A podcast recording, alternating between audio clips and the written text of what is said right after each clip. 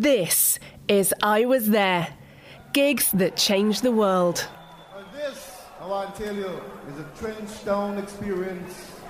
All the way from Trenchtown, Jamaica. Bob Marley, come on! There are very few artists where you can point and say, that was the moment he went big time. That was the absolute efflorescence of 12 years of preparation. And it all came together in that perfect moment, and bang, the world knew the power of Bob Marley and the movement of Rastafari. Episode 2 Bob Marley and the Wailers at the Lyceum Theatre, 17th and 18th of July 1975. My name is Dennis Morris. I'm a photographer, artist, and I'm here to talk about my time working with Bob Marley, in particular the gig of gigs, which was at the Lyceum. Well, it all started really because um, from a very young age I was fascinated with photography, and I also knew that uh, I wanted my life to be around photography. And I was in my around my last year at school. I'd read he was coming over to do his first tour of England and the first show he was doing was at a club called the Speakeasy, just off Oxford Street. So I didn't go to school that day and went for my camera and stood outside the venue and just waited and waited. And eventually he and the other Wailers turned up and I walked up to him and said to him, could I take a picture? And he said, yeah, man, come in. Uh, I went in, you know, I was taking shots while they were doing their sound check. And he really took to me, he was fascinated by me and, you know, was asking what it was like to be a young black kid in England. And I was asking him, you know, about Jamaica, because although I was born in Jamaica, I left very, very young. And uh, at the end of it, he said to me, that, you know, if I wanted to come on the tour. And I said, yeah.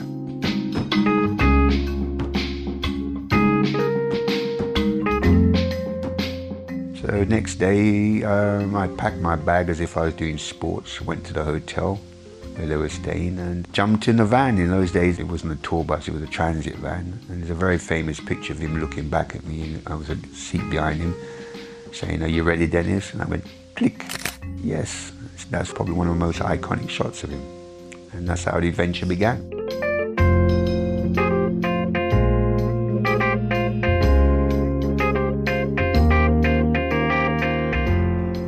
I'm Roger Steffens, and I have been a reggae fanatic since 1973 when I first heard Catch a Fire. And I read an article in Rolling Stone in June of 1973, and the writer said, Reggae music crawls into your bloodstream like some vampire amoeba from the psychic rapids of upper Niger consciousness. And I said, I don't know what the heck that means, but I got to go out right now and find it. And I bought a copy of Catch a Fire.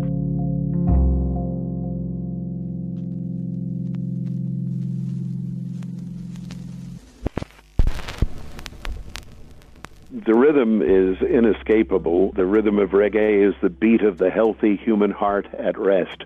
And that heartbeat music that underpinned this brilliant, brilliant poetry of Bob that was a one I saw Bob. I, I was about ten days before the Lyceum show at the Paramount Theater in Oakland. And Bob came out on stage, and the audience from that first entrance went crazy. They ended up standing on the arms of the seats in this swanky theater, dancing to Bob's music. Everyone's mind was blown by that performance.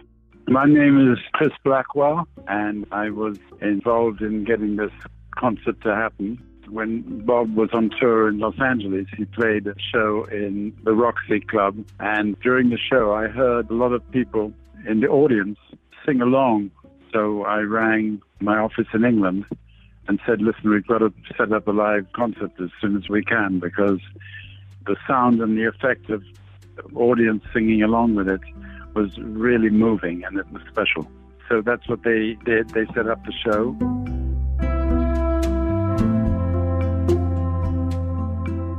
Hi, folks. I'm Stephen Cat Coore, one of the founders of Third World, the musical group that is. And I want to talk about my experience with the Lyceum opening for Bob Marley. We got a gig down in the West End at Gillies club called Gillies. And it was at Gillies that Chris Blackwell came and then he spoke to us at night. He said, Listen, guys, come and see me at Hammersmith Studios, which we did, and that started our whole relationship with him. And while we were doing the first album, Bob was coming over to do his tour with Natty Dread, and Chris thought it was a good thing for us to open for Bob, and that's how we got on that Lyceum show. This is uh, Danny Holloway, and I'm the guy that recorded the show. I was Chris Blackwell's right hand guy, and I was very young 22, 23. And then he approached me one day and he said, How'd you like to produce Bob Marley and the Wailers? And so I started laughing because he was their producer. It made no sense. You know, he explained it to me that there was going to be a live show at the Lyceum. It's an extension of the Natty Dread tour, which had been going very well in the U.S. And he wanted to record the show but for once, he wanted to play host. So that's how I came to do it. In that space of time of from them returning, I'd left school and I was struggling to try and find work as a photographer. And I knew about the gig and I got in touch with Island Records and they said, yeah, yeah sure, Bob remembers you. So I got a photo pass. So there I was in a photo pit with all the known photographers. And it was kind of unheard of really in those days. There were no black photographers in the media. And then on top of that, I, I had an old Leica camera. And Leica is possibly the worst cameras to use for rock gigs anyway. And so everyone was literally was taking a mickey out of me in some ways. And like, what the hell's going on? You know, what is this? But I had one thing over them because I'd seen Bob play before, so I knew the way he performed. You know, every artist has a particular way of performing a particular side of the microphone, so I positioned myself and I mean, by the time he came on stage, I was ready. I knew exactly what I had to do. At that time, live albums were kind of perverse. They weren't recording the crowd. The only time you'd hear the crowd is to the vocal mics or something. And the group, after having been recorded, would go into the studio and try to make it sound like their album. There was nothing live about the experience. So when I walked through the venue with the two engineers, I was very intent on finding places that we could record the crowd well. There were some rafters that were about 25 feet or 30 feet above the crowd. And I asked them, is it possible to throw leads over the rafters and then dangle them above the crowd's head? And that's what we did. And it was a strange world in which Bob was performing at that time. I talked to Ibo Cooper, the opening act at the Lyceum was Third World. And Ibo said when he went into the dressing room at the Lyceum, the walls were plastered with posters marked Keep Britain White. And he said it was frightening. My name is Philip Norman, and I went there to review this Bob Marley concert. I came to be there because I was the first pop music critic of the terribly then solemn broadsheet Daily Times newspaper, but I persuaded the arts editor of the Times to let me review concerts, including this one. So I was there actually to write a review of it, which was rather hard because the heat was so horrendous. I hardly registered what was going on.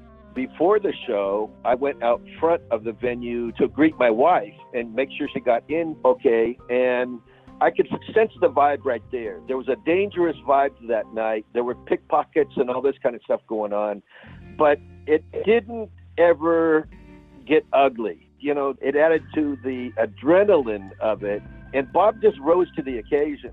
Well, I was upstairs in one of the like boxes, and the Lyceum was totally packed. A huge amount of people turned up. I mean, there wasn't room to squeeze a soul in there.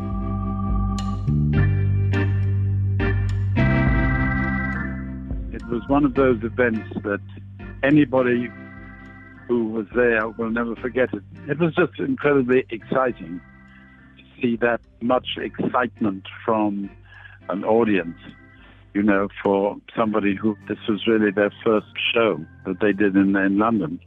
You would think it was from somebody who'd been touring for years or something like that.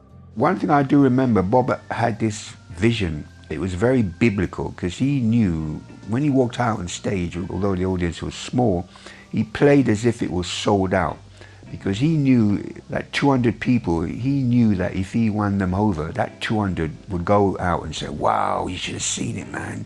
It was such a gig, blah, blah, blah. So he knew biblically that 200 next time would be 400 or 600. So when Bob came to the Lyceum, it was with tremendous expectations. The Natty Dread album, which was his first solo album, had been out for a few months, and people were really anxious to see what he could do. And I never forget this image where the dressing rooms were upstairs, and I was coming down the stairs from the dressing rooms to go to the stage and a window just broke and this little kid and his two friends break through the window the Lyceum and come in because they had to see Bob Marley. They just had to see him and you know they're decked out in the African army suits with the red, green and gold Selassie buttons. So I realized where the thing was going, you know. There were just so many people there and there was a sense of excitement, which was great. There was a sense that all the people who were there didn't want to be anywhere else in the world except where they were right there, right then at that time. And originally it was only supposed to be one date. Um, but then, because of the amount of people, they had to put another date in. And so by the time then when he returned and played the Lyceum, wow, man, it was unbelievable. The Messiah had returned, if you know what I'm saying, to deliver the message. There was absolute pandemonium. I mean, it was absolute chaos. For me, the highlight was one when he walked on stage. I mean, it really was. Oh my God, it was. It was like that. It was like seeing the Messiah, you know, on the mountaintop to deliver the message. The place just erupted. For the first time as well, to hear the music being played with such power. When it hit you, you know, it's like he said, Bob said, you know, one good thing about music, when it hits you, you feel no pain. And boy, when it hit you, it was like, and you thought, whoa, wow, and you wanted to be in it, you know. Okay, I have some of the reviews from the British press here. Charles Shaar Murray, in his review, talked about from the opening Trenchtown Rock through to the finale of I Shot the Sheriff, the quality of the show was nothing less than overwhelming. Music of this intensity comes along but rarely. I have never been in a hotter place than the Lyceum that night. All of my senses were affected by the terrible heat. Just was numbing. People were literally sort of wilting with the heat.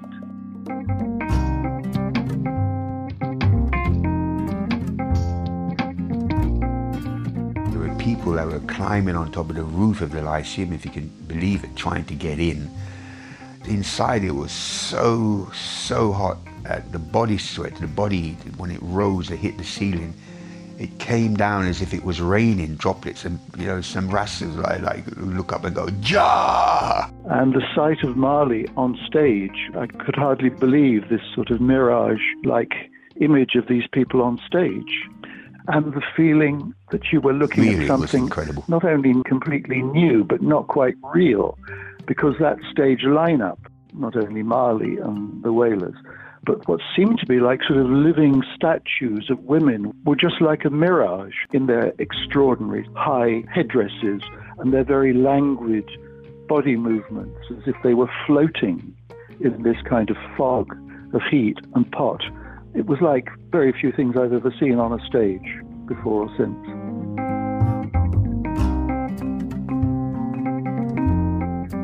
He put together a great band. You know, the I Threes were fantastic singers. They were the three best female singers in Jamaica. They were tight. They were all very close friends, and it was an extraordinary vocal group. So Bob had them to work with and counter from when they'd sing a chorus thing or something like that, and he sings his bit. People often ask me, was it recorded? And we had our own video department at that time they were there primarily for monitoring purposes. So their feed came into the truck, and then I could see what was going on on stage. I could see the musicians, and there was a little tiny screen. It was black and white, and it was like three by three or four by four, and that's all I could see. it seemed that somewhere from the minute he walked on stage and he walked up to the mic, something would come from the heavens and hit him, and he would just go, Ja! And then, boom, the music would come. And then, woo, you would then feel it. And then, ah, and then, you know, he'd start flashing his locks and you literally, for some people, they would see lightning or, or thunder. Or, you know what I mean?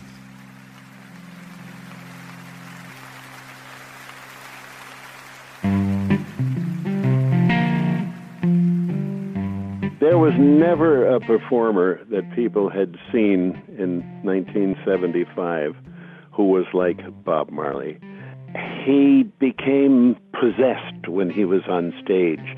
He would grab his head in delicious sexual agony and uh, thrust his hand out into the audience and point that finger in the middle of a song where he hadn't opened his eyes for two or three minutes and women would faint in the aisles when Bob did that.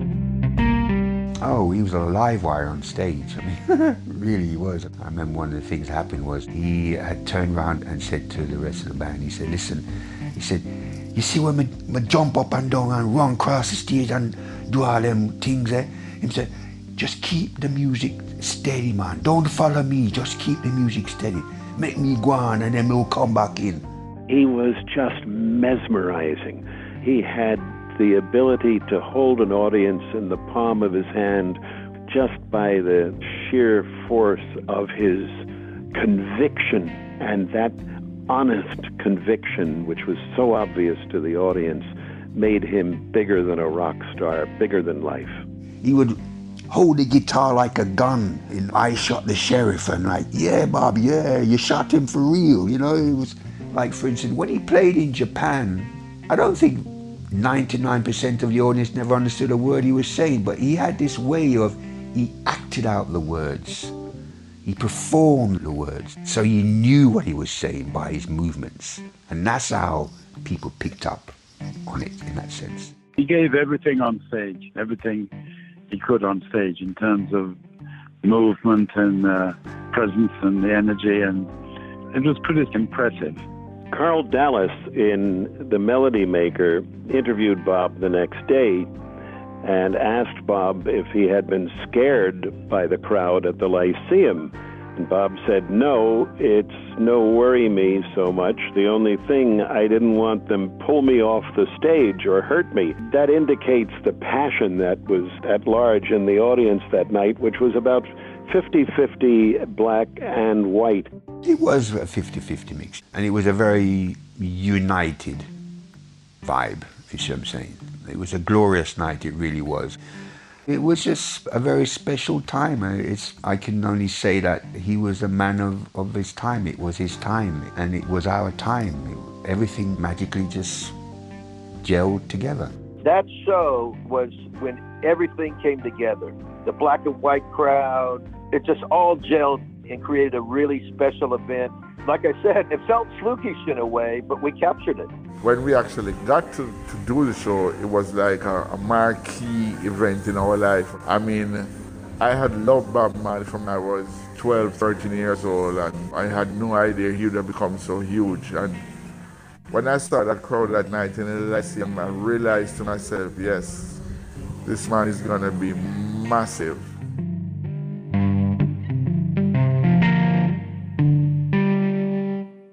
Every single song that he sang on that night represented everything that we were going through, if you see what I'm saying. From No Woman No Cry to I Shot the Sheriff to whatever, whatever it may be, it was everything was all literally aimed at us to say, now is the time to move up. And that's what it was. Why No Woman No Cry helped break the music, not only in England but worldwide, is uh, kind of a mystery because it was one of his ballads and uh, it wasn't a rocking, raucous sound like Get Up, Stand Up or other calls to action. It was a song of solace.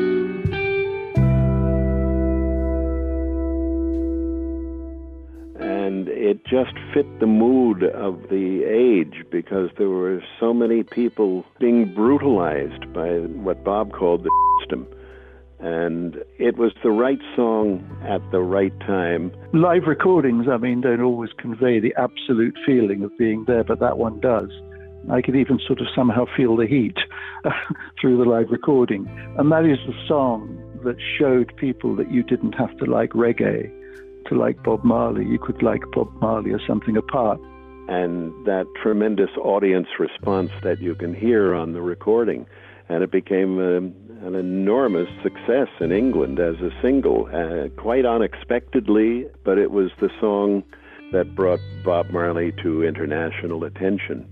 And then the most beautiful thing of all was there was this kind of intense, excited energy from the crowd and we captured that. And the crowd was singing in places that they weren't asked to sing in. And we were lucky on that side of it. For me, every Marley show was like a sermon on the mountaintop. it was a gathering of like minded minds. It wasn't just about music, it was about the spirituality, it was about knowledge, it was about the new meaning of blackness for black people was a consciousness as well, you know. Um, it was all these things which was kind of missing in society at the time.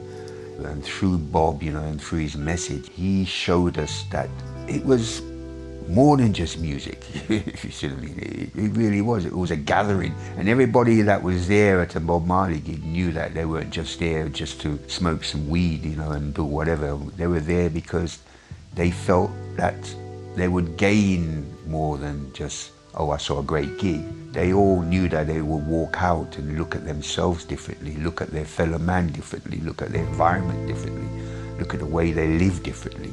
That's what uh, we all gain from it.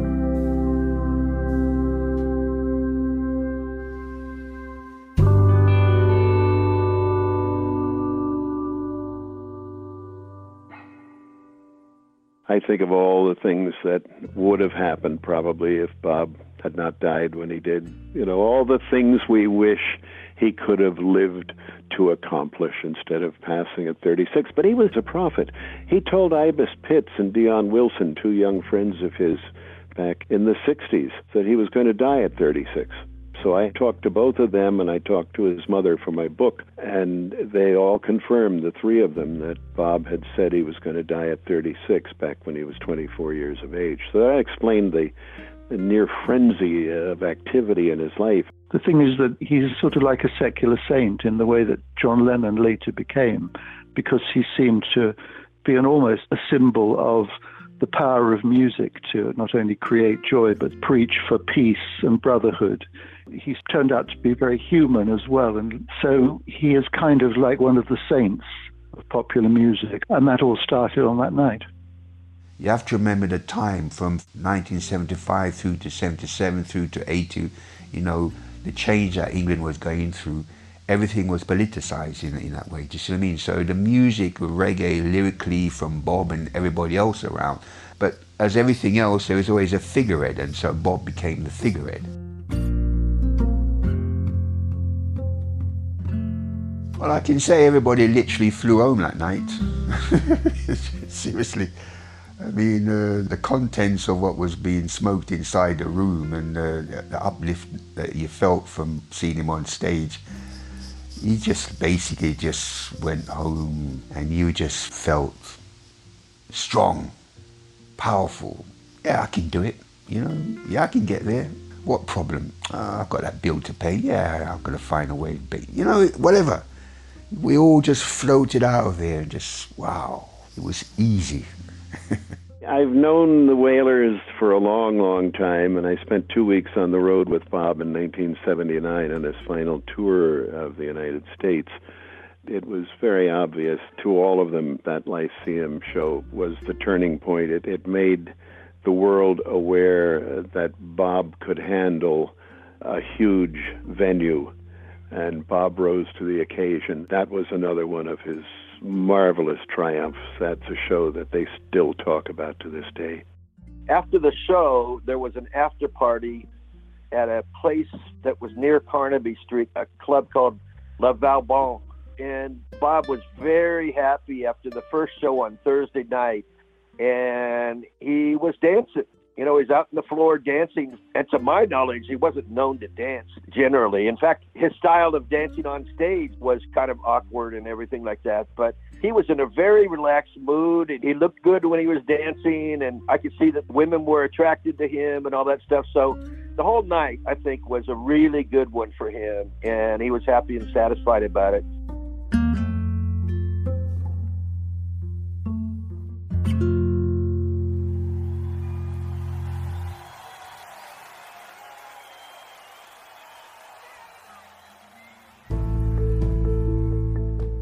That was the beginning for me in that sense because from that show I got the front cover of Melody Maker and NME and also Time Out magazine. And that launched my career as a rock photographer. From the first meeting I had with him and from that gig and everything else, um, I literally ended up being his personal photographer. It was amazing to be around him the two weeks I, I spent on the road with him in 79. He didn't talk a lot and he could be in a room with 50 people, and he was the center of attention. The mood of the room followed Bob. I think Bob was really, really an exceptional human being. It was just a natural thing that you warmed to him because of his aura and because he was different. There was something special about him. What can I tell you? I, I can't really describe my feelings about Bob Marley. I, I just tried. I just tried. We can't describe Bob Marley. We can't pull apart his greatness. We can't look into the fabric of what kind of person he was. We just have to take it and we just have to look at it and say, yes, this was a great man. And how much it helped me in my career and helped me to launch myself as a musician. That's a real important thing to me. When I look back on it, I think from the very first time I met him, I realized it was the best thing I ever did in my life. It changed my life. And then right the way through, you know, it, it, made me the person I am. I can really say the only reason why I'm still here doing what I'm doing is because I was fortunate enough to have met Bob and to be around him and to see him as a mentor to keep me together, to hold me together, you know, through all the ups and downs. I've been into music my entire life. I'm 78 years old now, and there has never been an artist who has touched me on so many levels as Bob Marley has, and whose message was so incredibly important.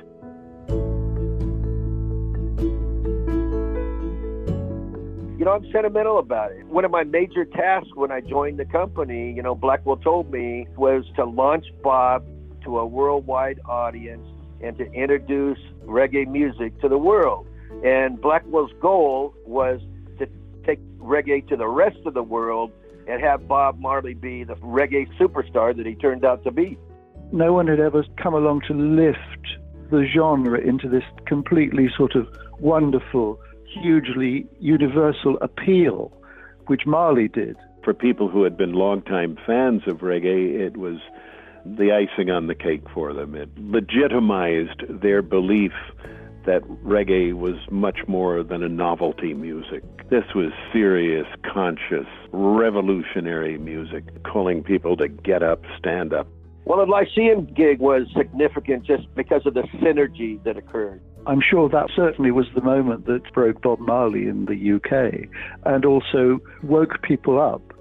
In everybody's career, there are things that really stand out.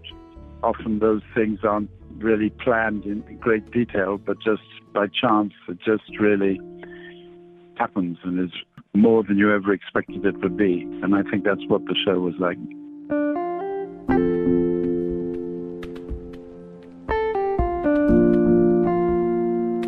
I watched it from everywhere. I watched it from the side stage. I watched it from in the back of the crowd. I watched it from the soundboard.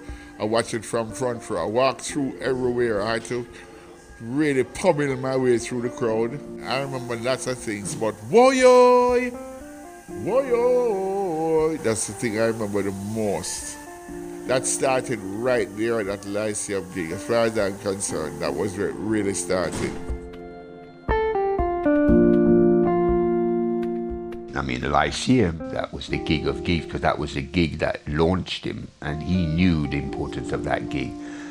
And so when he walked out there, like I said, as a biblical thing, Bob was the man, and his flock was there, and he had to deliver the message, and he did deliver the message. And from then, the flock became bigger and bigger and bigger and bigger and bigger and bigger, and the flock is still growing.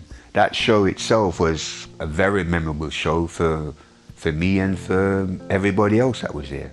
I talked to a lot of the people who had been at the Lyceum, and, and they all agreed that it was unlike anything they had experienced before, and for them to see it happen to a Jamaican straight from Trenchtown was astonishing to them.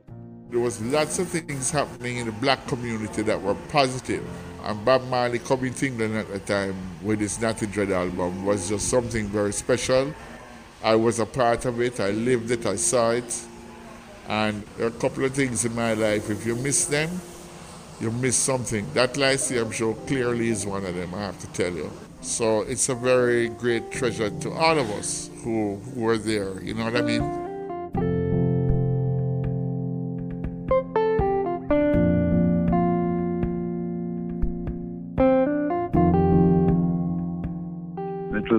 Incredible experience, incredibly exciting. I think everybody who was there felt they were at the center of the world. I did an exhibition a few years ago, and um, this guy he bought a few print. You know, I said to him, "Oh, you know, obviously you're into Bob Marley." He said, "Into Bob Marley?" He said, "That man made my life." I said, "Oh, really?" He said, "Yeah." He said, "I was at the Lyceum. So many people's lives were changed. A lot of people had, didn't really know what to do with their lives, which way to go. But after seeing the man on stage, it all became clear. You know, it was that kind of event."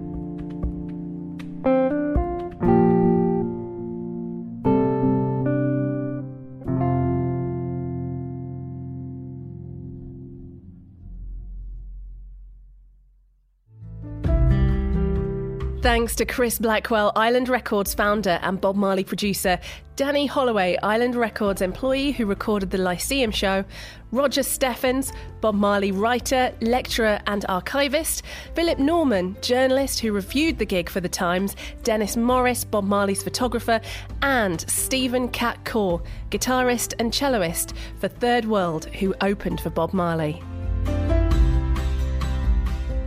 Don't forget to rate and subscribe if you enjoyed the podcast, and make sure to share I Was There with Friends. I'm Sophie Kay, and this was an Absolute Radio production. Next time on I Was There Gigs That Changed the World. A gig by one of the world's biggest bands that should have been the hippie ideal. Instead, it resulted in the loss of life and the end of the counterculture. There's a kind of symbolic convergence that just is impossible to ignore the impact of in America. It's kind of bookends uh, in a way, with Woodstock being the happy, joyous festival and Altamont being the kind of rock and roll uh, disaster. I had these dynamic images of the Hells Angels with the pool cues beating people up. It's going to last forever. It's the Rolling Stones at Altamont.